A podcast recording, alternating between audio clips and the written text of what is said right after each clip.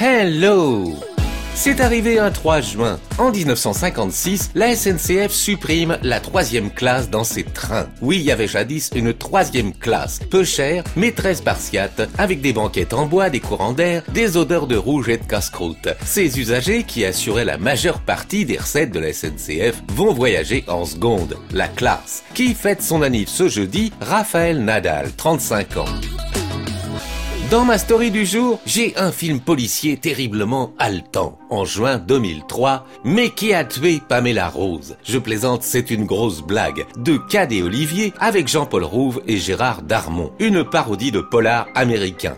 KDO joue Bullitt et Reaper, deux agents hyper nuls du FBI menant leur enquête en Renault Fuego dans l'Amérique profonde. Tous les clichés du thriller ricain un peu glauque y sont, avec des clins d'œil au silence des agneaux ou à la série Twin Peaks. Pour aimer ce film, il faut bien sûr apprécier l'humour décalé, d'aucuns diront crétin ou joyeusement débile. T'es.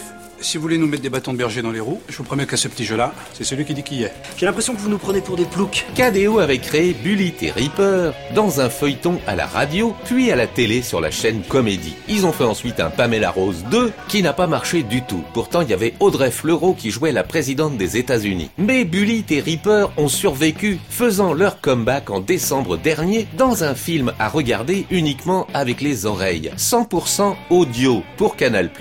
À écouter sur Canal. Voilà, vous en savez peut-être un petit peu plus sur Pamela Rose. Merci qui